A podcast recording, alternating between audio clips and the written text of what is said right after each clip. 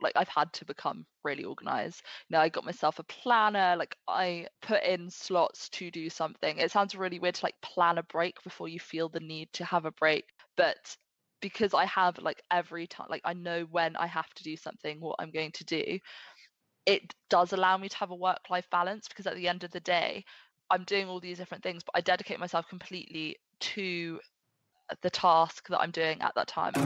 You are listening to the Thriving Empire Podcast Season four, all about how to be a brilliant remote worker. Whether you're a seasoned remote worker, you found yourself reluctantly working from home, or you simply want to move from a co-located office role to one that is one hundred percent remote, you're going to love this season.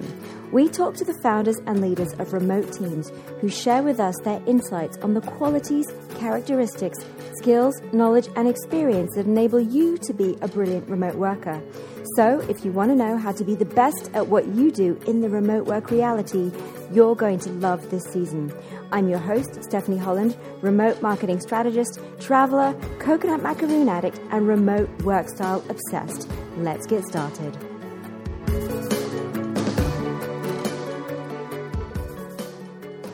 Hi, Helena. Welcome to the show. Hello. It's a pleasure to be here, Stephanie. So I know that your first remote working experience was actually in Paris. Can you tell us a little bit about the circumstances uh, within which that came about? I did my year abroad as part of my degree because I study French and classics. Um, so I had to go to France for a year. So I was in Paris and I got a job in like a marketing role, really enjoyed it. It was in person, like an office, like a, you know, your average internship. But then everything went on strike, all the transport, um, a lot of just uh, social services, et cetera, just all went on, on strike. And I lived on the other side of Paris, which meant that coming into work was nearly impossible um, unless I wanted to walk for two hours. And therefore, we set everything up so that we could work remotely. So for about a month, um, I was just working remotely from my studio, which was, it took some adjusting to, because obviously it wasn't necessarily as like, I didn't have a proper desk or anything, but um, you know, I, I enjoyed it. I enjoyed it. And what happened then that sort of segged you into working remotely at, with Worker? Um, so I came back from my year abroad early because we got sent back because obviously what's going on at the moment, um and so I was just at home just twiddling my thumbs going, what am I going to do, because I was meant to be in Paris until like June, so this was about March. So I took a you know bit of a breather. I was at home. I was like, well, I can't really do anything, so I'm just chill, um and then I thought, actually, I'm lacking a sense of purpose at the moment, so I need to find something to occupy myself with. And I found this marketing, like digital marketing role at Worker on LinkedIn. And I thought it was a really good idea, but I liked that they were always remote. So it didn't seem as though they didn't know what they were doing. Like they, they knew what was going on. Um, so I really enjoyed it. And from my experience in Paris, I noticed that I could do remote working. I thought I was quite suited to it. I liked the autonomy I had, um, how I could schedule my day, the fact that I could like have a lie-in for half an hour, which sounds ridiculous, but you know, waking up at seven a.m. when you don't necessarily have to is a bit much. So, you know, seven thirty I think is a bit more of a reasonable hour. Um, so yeah. There is nothing ridiculous about sleeping for an extra thirty minutes. I think that's brilliant. But I love what you touched on in the sense that Worker had always been remote. Now, can you kind of pinpoint the differences between that sort of always remote philosophy with uh, Worker versus your internship in Paris? Um, yeah, so the fact that they were always remote, like when you join Worker, Every, like you've got a schedule, they've got sort of a plan that like you see people in the day, like it is like going into the office to a certain extent because of the platform you're using. Um, whereas when my internship in Paris, we didn't have like a virtual office as such at all. We just had all our like shared resources on a Dropbox.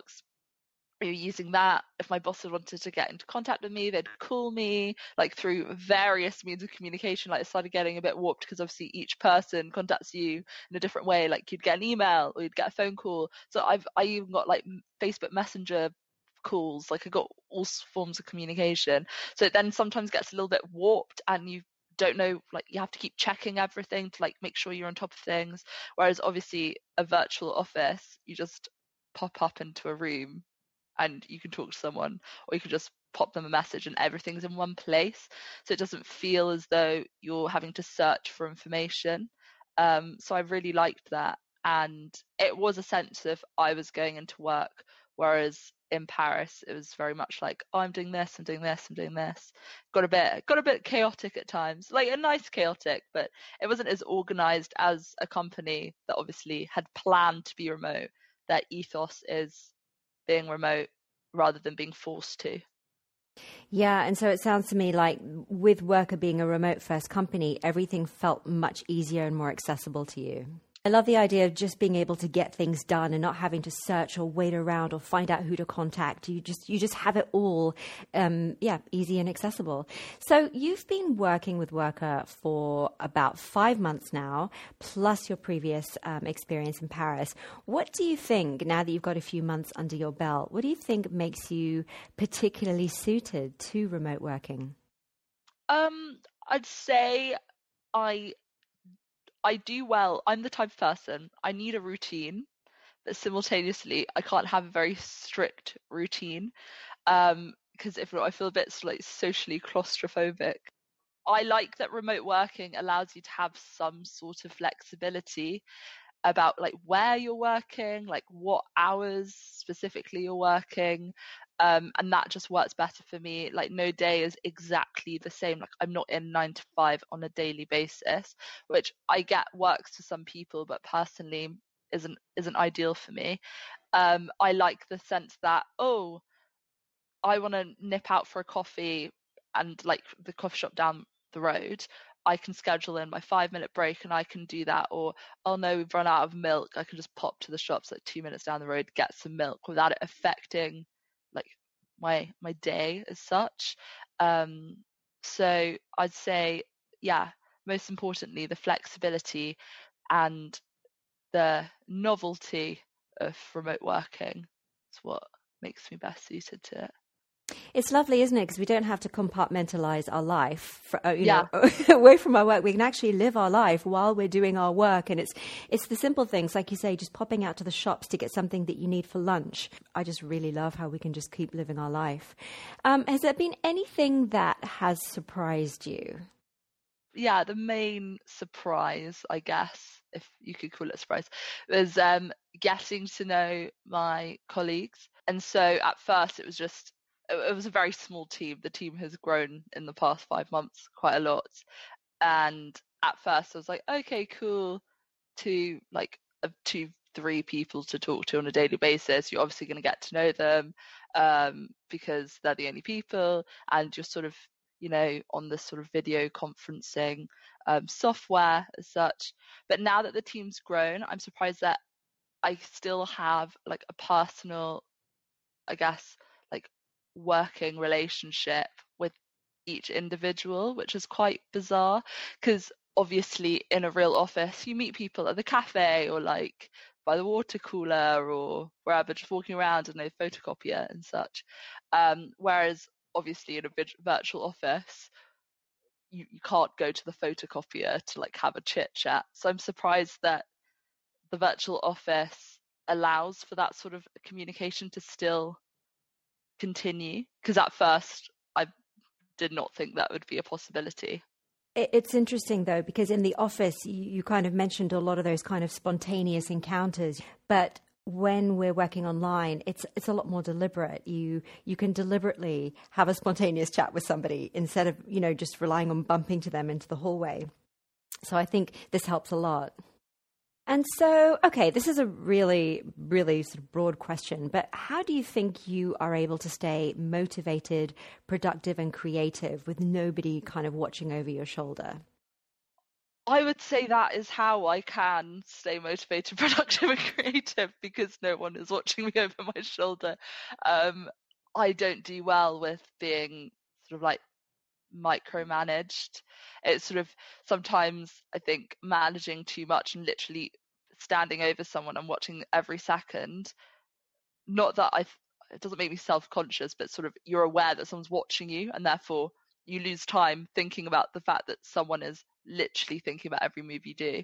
Whereas when you have a bit more time and when you can schedule in your own breaks and still, as you said, live your life whilst working, you are more productive because you want to live your life, like you want to do things.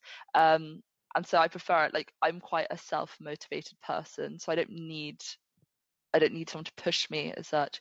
Um, and then productivity and creativity. I think the most important things are obviously taking breaks, going for walks, um, love a walk, at least half an hour a day, you know, listening to a podcast or like music or anything, just kind of switch off and think about other things. Because I don't think you should think about your job or like your studies or whatever you're doing all the time, because it consumes you and you then you become a shell of a person. Like you kind of lose your interest and other aspects about you. So yeah, I'd say I stay motivated by not having someone there to motivate me, uh, whilst also scheduling in breaks and just being relatively organised.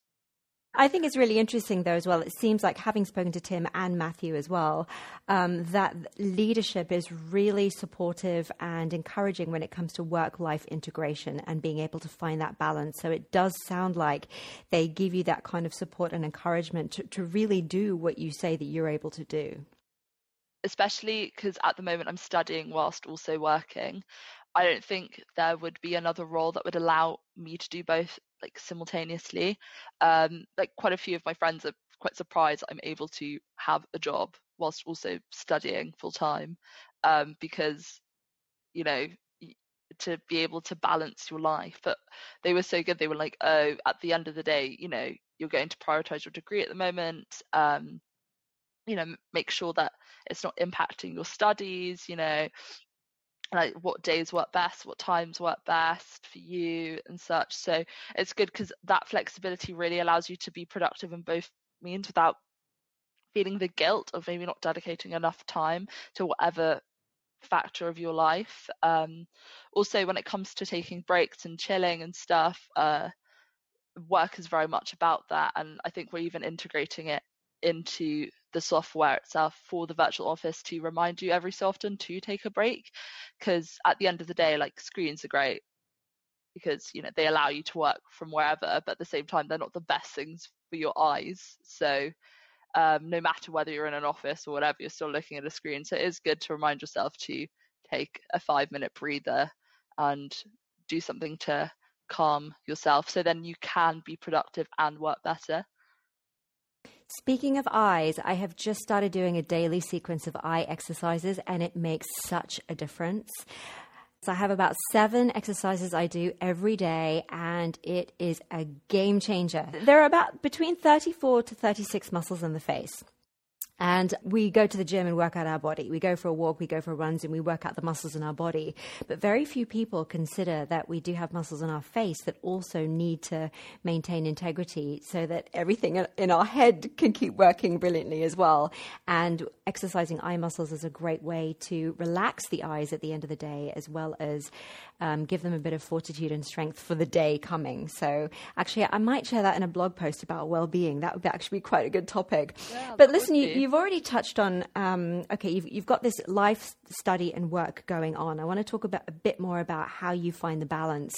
So you've already mentioned how Worker is giving you the flexibility you need, but then how do you balance it with, with study and life as well?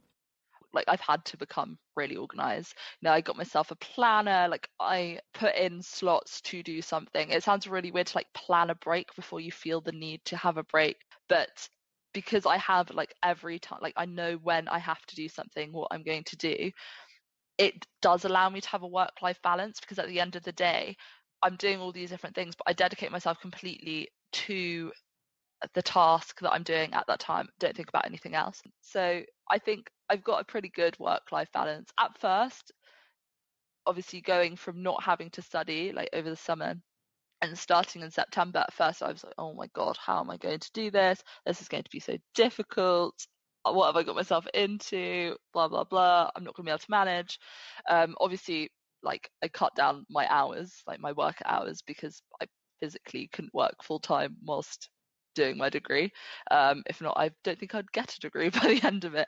Um, but because I was able to cut down on that, make sure that I plan things and I do something every single day, like leave, because obviously at the moment, um, university is remote and, well, the vast majority, I do have some things in person. It really depends on the course. And so if I'm would be inside all day, I make sure I'm not indoors all day and that I take time to go for a walk or whatever, because if not, I'm just not going to be productive, and there's no no point shutting yourself away to basically get no work done. So you're very deliberate with your organising and planning. Yes. Yeah. And I have to be, because if not, there would be nothing. Nothing would get done. I'd be in absolute shambles. Um, but it's weird, because if someone was telling me that I had to get things done at certain times, I don't think it would work so much. But because I made the executive decision of like what I'm doing at each time, I think it works best for me like that. That's because you're sovereign. Yes, that is why. I think the I sovereignty, the, so- the sovereignty element of working remotely for the right remote first companies is really powerful and really does empower everything you've just been talking about. But I'm curious about your planner. Is it just a blank journal, or is it one of those structured planners that you buy?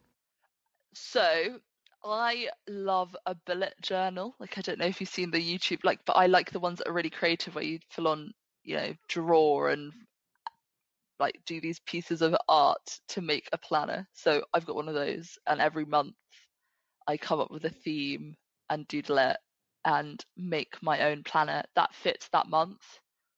So it's blank. It's like loads of little dots, and then you fill it in yourself.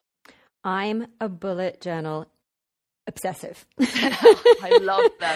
Yeah, love I've been them. doing it for years now, and I absolutely love it. And I, I, what I really love is how you can create collections and all sorts of different content, and you just put it in the index. So I've got book notes, I've got travel plans, I've got packing lists, and I always know where to find things because I've got this brilliantly organized index. I think bullet journaling is transformational, and I really think it's game changing, especially for remote work. Oh, I agree. And also because I have these fun themes each month, like I look forward to planning the bullet journal, like coming up with these themes. So it's a way of, I guess, meditation as well. So they're good. They're good. And so what advice do you have for others about being either becoming a remote worker or being a better, sort of more productive, more efficient one? Um, I'd say like time management's probably your most important thing, and if you don't like time management, then maybe it isn't for you. Like if you like someone having to structure every little like second of your day and sort of being there giving you glares if you've been gone up to the water cooler too many times or whatever, um then maybe, you know, remote working isn't ideal.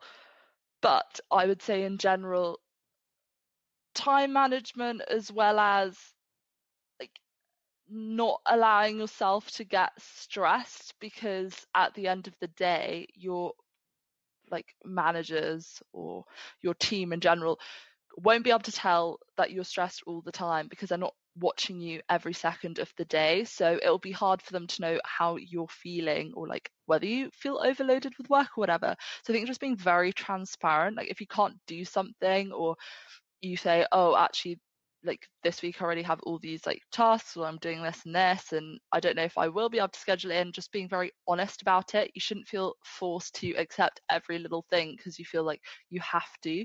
Um, so I think putting yourself first, like your mental health and your your well-being, um, is ideal. And then from that, productivity and enjoying your work will come from that. There's no point forcing yourself to do something if it's going to make you miserable. brilliant advice, and it really reminds me of what a previous guest said uh, about first being able to ask for help when you need it, and also secondly, offering help to to members of your team who have maybe been quiet during that day, or just kind of checking in with people and saying, how are you? So I think what you said, and then, you know, just checking in on your teammates and asking for your help kind of goes hand in hand. So love that advice. Helena, thank you so much for joining us on the show today. Oh, no problem. It's been an absolute pleasure. I had a ball. Thank you for listening to this episode of Thriving Empire. I appreciate you being here and hanging out with me. Now, if you're not subscribed already, head over to stephanie holland dot co, that's C O, and sign up right on the page so that you never miss an episode. And if you're enjoying the show, I have a favor to ask you. Would you rate and review it on iTunes, please? Just search Thriving Empire on iTunes. Click subscribe, then ratings and reviews, and you'll be asked to give it a star rating and a quick sentence or two on what you think about it and what you think about me. Now, this will really help other people find it too, so that more people can build their career and create the life they really want simultaneously. Thank you so much. Have a beautiful week, and see you next time on Thriving Empire.